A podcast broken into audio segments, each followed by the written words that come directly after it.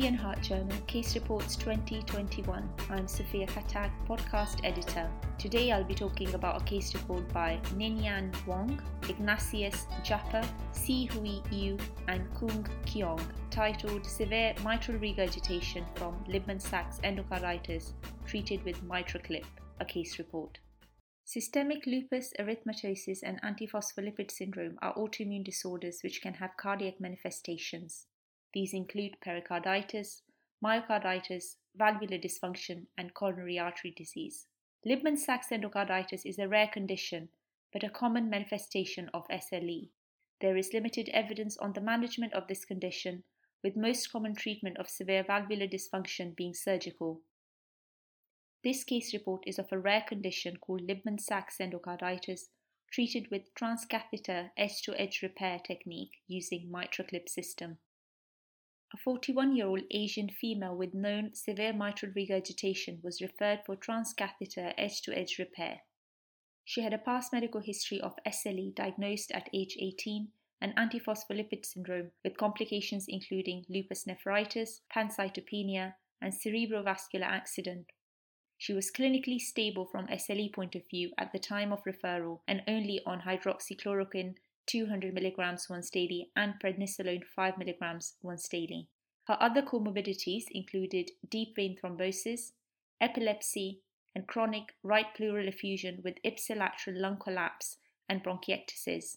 Her forced expiratory volume on spirometry was 29% of predicted value, and also a low forced expiratory volume over forced vital capacity ratio suggesting severe obstructive pattern. In addition to hydroxychloroquine, she was also on rivaroxaban and sodium valproate. Although a diagnosis of Libman Sacks endocarditis was made when SLE was first diagnosed, she remained stable at NYHA functioning class 2 until 6 months prior to referral, when she reported progressive exertional dyspnea over 6 months. She was treated with diuretics for offloading. Physical examination showed a blood pressure of 90 over 60 millimeters of mercury, heart rate 65 beats per minute, respiratory rate of 14 per minute, and saturations of 95% on room air. She was apyrexial with no clinical signs of infection. On auscultation, she had a pansystolic murmur over the apex and reduced breath sounds over the right lower one third of the chest. There was mild peripheral pitting edema in the legs. Blood tests revealed a normal HB and white cell count and mild thrombocytopenia. Creatinine clearance was 58 mL per minute, which was stable at stage 3A CKD. Transthoracic echo showed a severely dilated left ventricle with diastolic diameter of 65 mm and end systolic diameter of 44 mm.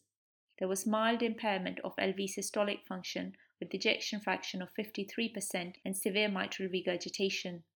Transesophageal echo showed thickened mitral valve leaflets with irregular shaped nodularities of varying sizes on both the anterior and posterior leaflet tips, consistent with healed Libman Sacks endocarditis.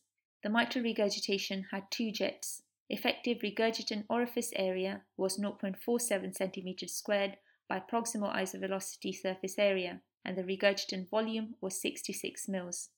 3D vena contracta combined from the two jets was 0.7 cm squared pulmonary vein systolic flow reversal was present. She had CT of the coronary arteries to rule out coronary artery disease as a workup. Her case was discussed in the MDT. STS score was 4.46% for mortality and 25.2% for mortality and morbidity. Euroscore 2 was 1.63%. These risks were thought to be underestimated in her case because of the extent of her comorbidities.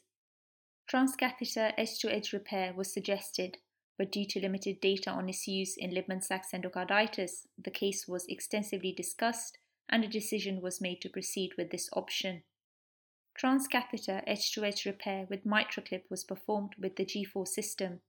The first NTW clip was deployed medially at A3P3 and second NTW clip was deployed at A2P2.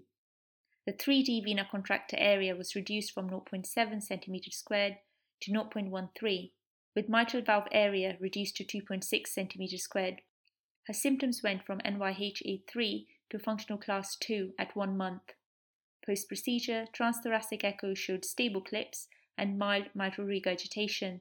There was also noticeable reduction in the mitral annular diameter from 43 to 37 mm and LV end diastolic diameter from 65 to 52 mm.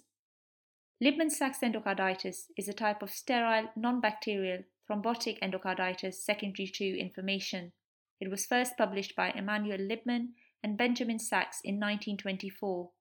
It most commonly involves the structure of the mitral and the aortic valve, but can affect all four cardiac valves as well as chordae tendineae and the endocardium.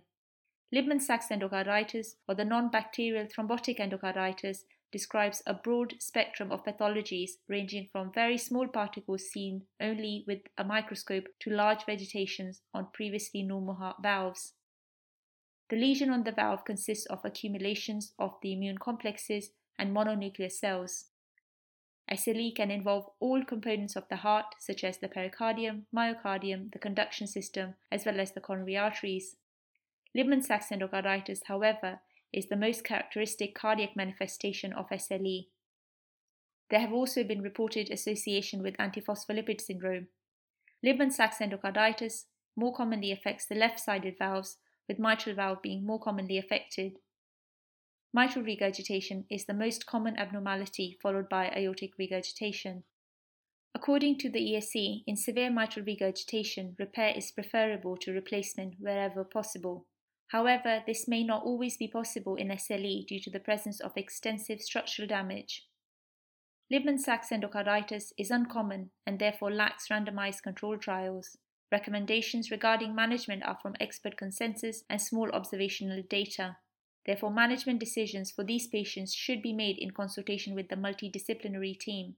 Heart failure secondary to valvular dysfunction is managed as per the heart failure guidelines and in the acute setting includes medical treatment with diuretics and vasodilators. The indication for surgery is the same as that for infective endocarditis. Cardiac surgery is considered high risk in patients with SLE. This is due to the multi-system nature of the condition resulting in several comorbidities, as was also the case in the patient discussed in this case report.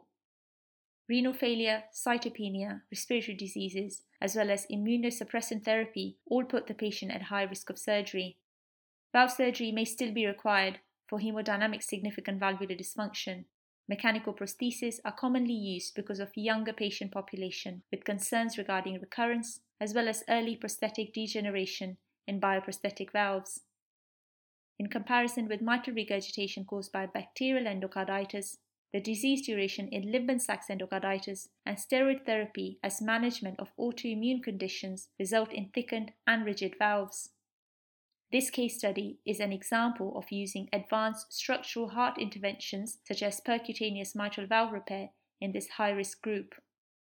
The healed, dense fibrous and scar tissue of the valve leaflets allowed to achieve a secure grasp in comparison to active endocarditis, in which fibro tissue may not have allowed as firm a grip.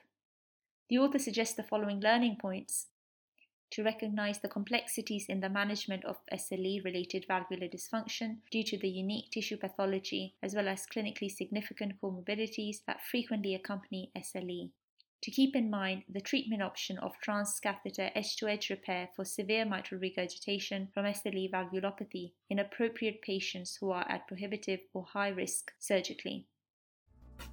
Thank you to the authors of this case report for highlighting this interesting case for us and thank you for listening to European Heart Journal Case Reports podcasts. References and original case reports are available online. Visit academic.oup.com forward slash EHJCR for other interesting case reports. Music is Computer by State Shirt.